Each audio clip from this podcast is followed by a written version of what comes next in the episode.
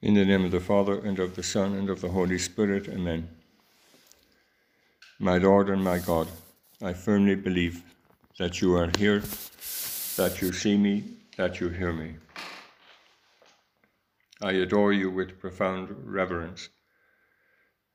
I ask you for pardon of my sins and grace to make this time of prayer fruitful. My Mother Immaculate, Saint Joseph, my Father and Lord, my guardian angel, intercede for me.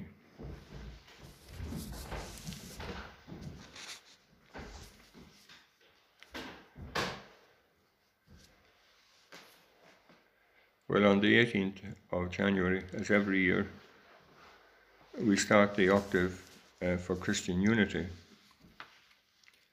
which lasts until the 25th, for the feast of the conversion of St. Paul. And um, this is something which in Opus Dei, our founder wanted us to commemorate in union with the Church for good reasons, as we shall see. First of all, a little bit of background. The uh, commemoration was started at the beginning of the 20th century by an American priest who got uh, brought to the attention of Pope Pius X, uh, but was formally approved for the whole church by Pope Benedict XV and has been going ever since. And it is part of what one could roughly call the ecumenical movement, which has its roots in the late 19th century after the Vatican Council. And uh, consequently, one could be forgiven for regarding it as an issue for ecclesiastics and for um, uh, church business uh, and things like that. Because in the popular mind, it often is regarded as that, actually. But in fact, the whole question of the unity of the church is so close to the heart of Jesus Christ that it is, we could call it essential. Um, and um, we have that priestly prayer of Christ uh, with the apostles in the upper room on Holy Thursday after he has instituted for them the Blessed Eucharist the sacrament of unity. And he prays, I do not pray for these only, but also for those who believe in me through their word, that they may all be one, even as you, Father, are in me and I in you, that they also may be in us, so that the world may believe that you have sent me. The glory which you have given me, I have given to them, that they may be one, even as we are one. I in them, and you in me, so that they may become perfectly one, so that the world may know that you have sent me, and have loved them even as you have loved me. These are very powerful sentiments indeed, and um, the unity between the members of Christ's body should be the same as that between Father and Son within the Trinity. And as we know, um, the introduction of the three persons into the oneness of God, which of course is the great Christian innovation, does not, not only does it not destroy the unity of God, it actually reinforces it even more. And so no greater unity can there be than this, this living unity within the, the heart of God Himself. And this is what we are invited to participate in. Later on, you see, St. Peter explains we have become partakers in the divine nature. And uh, we have in some way been inducted into God's own nature insofar as it is possible uh, for um, human beings to be. St. Paul uses a slightly different expression, saying we have become adopted sons of God. And uh, consequently, the qualities of the Father should be reflected in the children. And the first one, of course, is that there would be one. Um, And that prayer of Jesus should be our prayer always, not just uh, for a week of the year, because the, the issue is um, the issue is important. Um, anybody who studied who studied uh, metaphysics, uh, philosophy, knows has heard about the transcendental properties of being. That is, what do all beings have by the very fact that they are? And, and, and that is what is at the very essence of what it is, what it is to be. And the, the philosophers come up with the famous transcendentals, unum, the verum, the bonum, and the pulchrum, one, true, good, and beautiful. All beings have to have these things, and they have to be one, because if the being is not one, of course, it is not one being at all, it is separate things. And consequently, it is a property of to be. And uh, consequently, the church, if it is to be, should be one as well. Um, and um, and so um, and so we, we do well to uh, reflect upon that. It is a desire of Christ that his that his church should be like himself, should participate rather in his own in his own in his own oneness. And uh, we could regard that well, that's a work that God has to do. But like all the things that God has to do in this world, it is um, it, it is uh, for his disciples to do it because uh, we, we've been, we, have, we, have, we are, after all, in mission. We are, we are sent. Um, and um, indeed, uh, our Lord in the Gospel prophesies that although oneness and unity is God's will and God's desire, God's great desire, it is thwarted. It is thwarted by the enemy. And the enemy is the man who comes along uh, after the master has sown good, feed, good wheat in his field, and he sows weeds. And um, we're told that this has been done by an enemy. And the servants, uh, very properly, want to go and root up the, the weeds. And the master says no, because in rooting up the weeds, you may root up the wheat also. Let them both grow until the harvest. And then, at the harvest time, um, we will uh, sort it out. And, uh, and that's the prophecy of the, the, of weeds of the disunity that, that seems to dog the church and will do so until the end of time. A rather uh, depressing thought, if you wish, uh, that it will be here forever. Uh, and um, there's in a sense in which, well, the, the, the gospel parable says, while men were asleep, his enemy came and oversowed weeds among the wheat.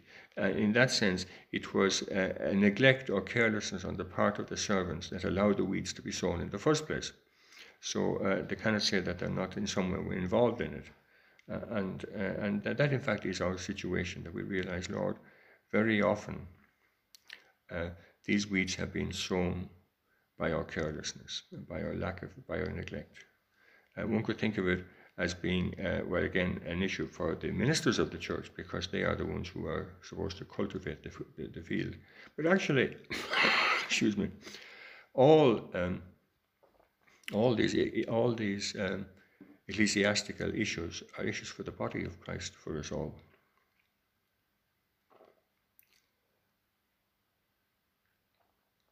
St. Paul, obviously echoing a Christian tradition, um, mentions to the uh, when he, that meeting, famous meeting he had with the elders of the Church of Ephesus, as he was heading to Jerusalem for the last time, and he meets them at, at uh, Miletus, and there on the beach we had this famous meeting. I know that after my departure, fierce wolves will come in among you, not sparing the flock. And from among your own selves will arise men speaking perverse things to draw away the disciples after them. Therefore be alert, remembering that for three years I did not cease night or day to admonish every one with tears. And now I commend you to God and to the word of his grace. So St. Paul had this uh, instinct, this intuition that there would be disunity. Not that he was told, but that it would come from within, from among the disciples themselves. And indeed, in the, if when you works to the names, all the names that are mentioned in the New Testament, um, some of the some of the very very early heretics.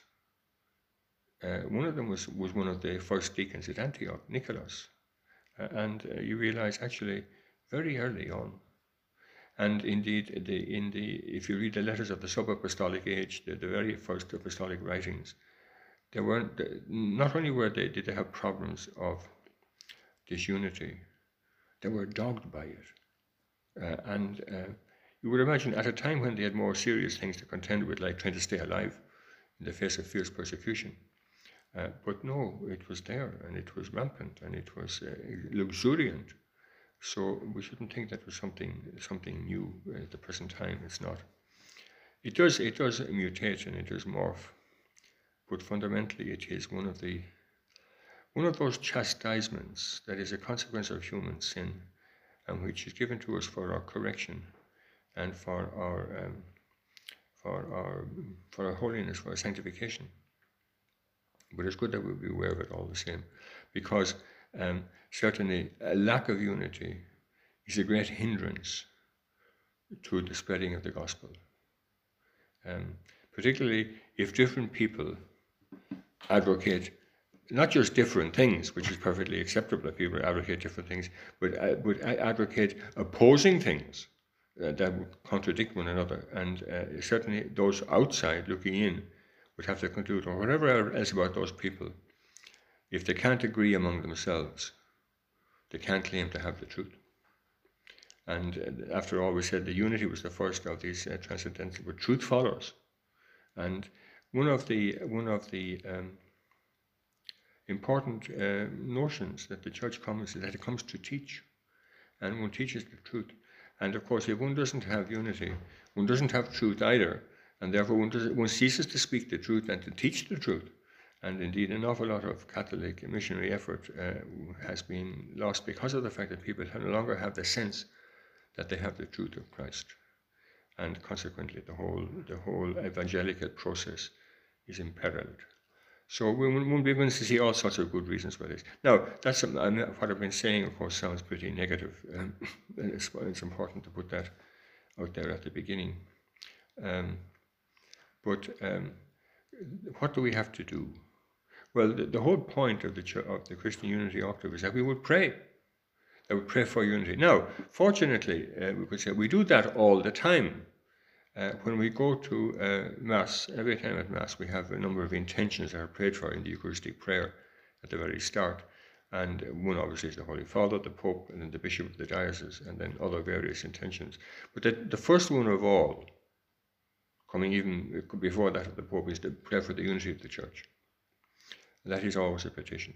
So, and that is good to be that we would be conscious of it uh, and uh, be aware of it, and make it very much our own. At this time, uh, that is during the octave, we make it bone more explicitly so. Uh, what it is present all the time, because it is not just uh, one a week a year thing, but it is a constant thing, echoing our Lord's own prayer at the Last Supper, which is really it is um, that is um, paradigmatic for the whole church always. Um, may all that all may be one, even as you, Father, in me and I in you. So um, that's that's uh, that's my way of starting. We have the job to pray, and um, after that, um, a very important idea is that we are we are open to all mankind people who are of different um, beliefs from, from ourselves, and we are very happy to dialogue with them about anything. And uh, indeed, that too requires the first thing that one requires is that one understands one's own position. So, therefore, a very basic, important, a very, very basic idea for um, being able to promote the unity of the church is to understand what the church is and what we are, what our role in it is, and uh, being able to explain all of the teaching that the church has as well, because very often maybe we cannot do this as, as effectively as we would like. And um, um, And that is what has been behind the, the, the missionary endeavor of the church from the very beginning.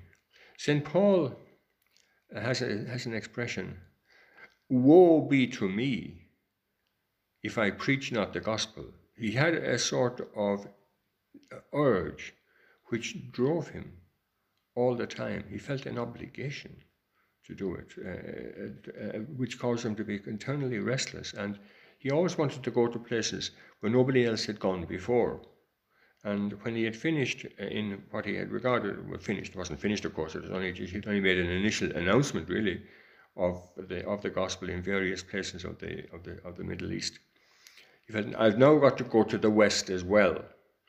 And there was a very strongly rooted tradition that he, in fact, did go to the West, as mentioned in St. Clement's letter to the Romans, uh, I beg your pardon, to the Corinthians uh, of the end of the first century. St. Paul did go to the West, to Spain, uh, because he wanted to go there too. We don't know anything about what he did, other than the fact that he went there. And he came back to Rome, and it was very quickly afterwards he was martyred. But that sense of urgency, and that of, of necessity rather, uh, is good for us to reflect upon, that we would also try to share that too, and feel, feel obligated in the same way. Um, now, um, this business of evangelization, which is what is behind this, and prayer for unity, could cause us to think, well, nowadays, you see, the word truth is not um, is not fashionable.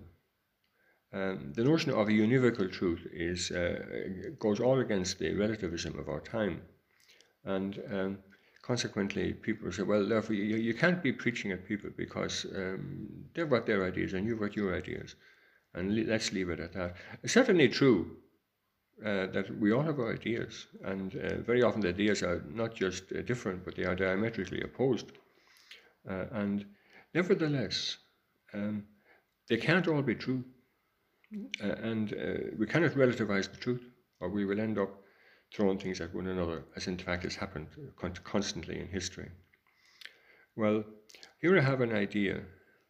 Um, this is from St. Josemaria. It's not, it's, not, uh, it's not literal, but it's the idea of what he wanted to say. He says, when searching for the truth, there are no victors or vanquished. A person who discovers the truth is always victorious. And um, the, the example he gives us is that of the parable of the man who goes and finds the treasure in the field. And what does he do? He goes away and he sells everything he has and he buys the field because then he makes the treasure his own. And in that sense, every truth is a discovery of the individual. And you can only discover things for yourself. If somebody else shows them to you, they're not a discovery. They're a revelation, perhaps, but they're certainly not a discovery. And uh, but the truth has to be discovered, uh, because only then can you make it your own. And and consequently, for that to be the case, that's why when one begins to understand, yeah, there has to be prayer. There has to be, excuse me, there has to be a lot of prayer. Now, uh, could, what, was, what, we're talking about could apply to anybody, uh, that is, of any background whatsoever. But the whole purpose of the octave of Christian unity is much more focused than that. It is that all of those people who believe in Christ as our Lord and Savior would be, would be one in faith and in worship and in discipline. Uh, it's, it's focused on Christians rather than non Christians. And this has always been the, um, this has always been the church's objective in this matter. We, when we talk about this Christian unity, we tend to think about um, union with the Anglicans, uh, with the, the, Protestants in general, because that's what we have in this part of the world. But when the when the when the Holy See thinks about Christian unity, it's thinking along different lines. I want to read to you something here. This is now this is some years old at this stage. Uh, back this is dated 2003, but it gives a sense of what what's involved. Um, representatives of the early Eastern churches, separated both from Rome as well as from the Byzantine Orthodox churches during the Council of Chalcedon in 451. 451 is a long time ago. Are in the, are in the Vatican to relaunch the second phase of dialogue leading towards full unity. In the first phase of dialogue, Pope John Paul II and these Christian churches signed important joint declarations on the nature of Christ. Given the alleged monophysitism, past years of dialogue with Rome have clarified that the schism originated over problems of communication and language in understanding Christological faith. The clarification is demonstrated, for example, in the joint declaration signed by John Paul II and the Armenian Catholicos Karekin I in 1996, which both professed that Christ is the Word of God made flesh, perfect God in his divinity, perfect man in his humanity. In addition to the Armenian Apostolic Church, these churches comprise the Orthodox Coptic Patriarch of Egypt, the Syro-Orthodox Patriarchate of Antioch, the Orthodox Church of Ethiopia, the Orthodox Church of Eritrea, and the Syro-Orthodox Church of Malankar. Uh, until I'd read this, uh, this, this, uh, this is a news item from the, from the Holy See. Until I'd read this, I hadn't realized that some of these churches actually existed. And they go back, they go back to the dawn of Christianity. And we have been separated for so long and, uh, and these are important issues. Now, it, it is true, of course, that these churches numerically are not very important, and the, their, their, their liturgy and their practice has become ossified over centuries. Uh, and uh, it, very much it is uh, almost like a like a museum artifact in some ways. I don't mean to be in any way disrespectful of them, but um, but at the same time they preserve wonderful things about the, the origins of our faith, which maybe we have not preserved in the same way. So it's important that we regard that as, as, as, as a great step forward. Well, I haven't heard subsequently what happened, but I think they have kept these things quiet so as not to upset other people. Certainly, I know that the Copts in Egypt uh, have been under severe persecution from uh, Muslims in recent years, as we know. And uh, we have to pray for them in a special way, that they would be strong in the faith. But beyond that, again, of course, we have this whole issue of unity with the Orthodox, which is a far more numerous uh, body, both the Greek Orthodox in the whole of the Middle East and then the Russian Orthodox in the Eastern Europe and beyond, because that too is um, is ongoing. And um, um, here too, we could say that the differences are very much differences of language, but there are also differences of culture and of history. There have been a lot of things done in the past which, um, which were hurtful, and things said indeed which were hurtful too. And those things do not heal in a hurry. And when the Holy Father, uh, that is Pope John Paul II, started his procedure of purification of the memory, looking back towards the, the things that happened in the church in the past, he was concerned particularly about this whole issue of disunity, uh, disunity with the, with the Greeks, with the Orthodox, or both Greek and Russian persuasion because um, he wanted the church to breathe once again with both lungs, east and west. Uh, we tend to forget about the east very often, but it is, it is, it is there too.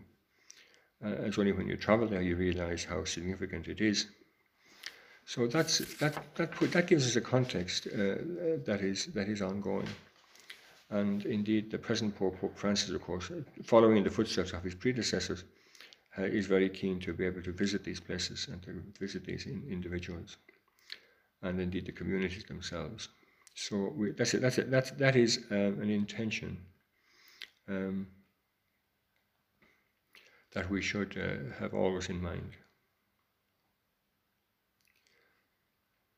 Now, for us, uh, that is for Catholics, we have also we have um, a touchstone or reference point for, for belief, uh, which is uh, that is a visible t- touchstone apart from the obviously that one we manifest through our, through the profession of faith.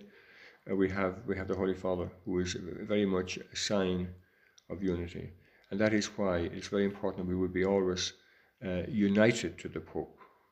There's a famous phrase going back to the Middle Ages: "Ubi Petrus, ibi ecclesia." Where Peter is, there the church is. Uh, and that is not just where Peter is physically, but where Peter stands uh, in, in his teaching role. That's where the church is to be found.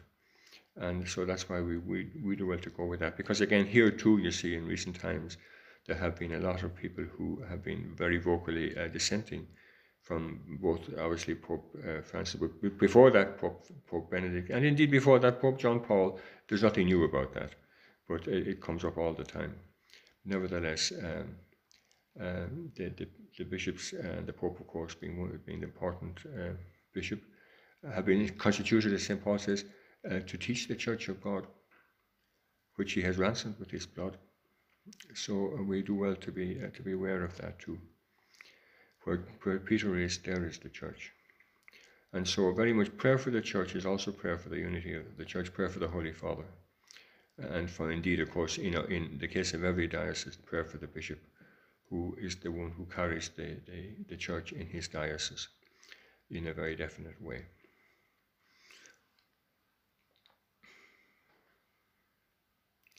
Now, that being the case, um, we could also look at all of, we, we could try to look for the good things as well, because we always have to be encouraged in our prayer and realize that um, we always get a lot of, of the bad news. But one of, the, one of the most extraordinary things to my mind, and it is extraordinary, is the fact that the church exists at all uh, is, is, is miraculous. Uh, it, is, it is retained in being by the work of the Holy Spirit because it is composed, com- comprised of you know, a, a, thousand million people of vastly different cultures and languages. Uh, I don't know how many languages are spoken, probably over 150 or 60 languages. And how something like that could have, have any semblance of unity at all is, is, is impossible. And yet it does. And it moves along at a, a rather, you could say more than moves along, it lurches along through history, through space and time. And it is, after all, it is the ark of salvation. And that is the, that is the vision that the, that the Vatican Council had, the church, the, the ark of salvation. Uh, I mean, it's not a new idea. It's, it goes back to St. Cyprian. Uh, St. Cyprian saw the church as the ark of Noah and uh, just as outside outside the ark, nothing was saved. Nothing can be saved outside the church. Uh, now that phrase, of course, has to be nuanced, but nevertheless, um, this is the, this is the theological fact that it is belief in Christ that saves us, and um, you have that uh, famous statement of Jesus to his apostles: uh, "Without me, you can do nothing." Uh, not just, as St. Augustine comments, not just a little or hard or difficult, but nothing at all. And uh, therefore, unless we are with Christ, and to be with Christ, we are with, uh, with his vicar, with the Pope. Now, the, the unity of the church is, of course, an issue for us all, but it is also something that we entrust to the intercession of the saints. And uh, we do well at, as we come to the end of our meditation. We entrust it, of course, to um, to Our Lady, who is who has been given that beautiful title uh, by Pope John Paul, uh, Mater Ecclesia, Mother of the Church. It's, sorry, it's not a new title, but he has given it a certain, uh, a certain importance and um, emphasis during the course of his pontificate, Mater Ecclesia. So we pray to Our Lady, look after the Church, the, the mystical body of your Son, which he has redeemed with his blood, that it be always presented to him um, like that vision of St. John in the Apocalypse, like a bride, without spot or wrinkle, coming down from heaven from God.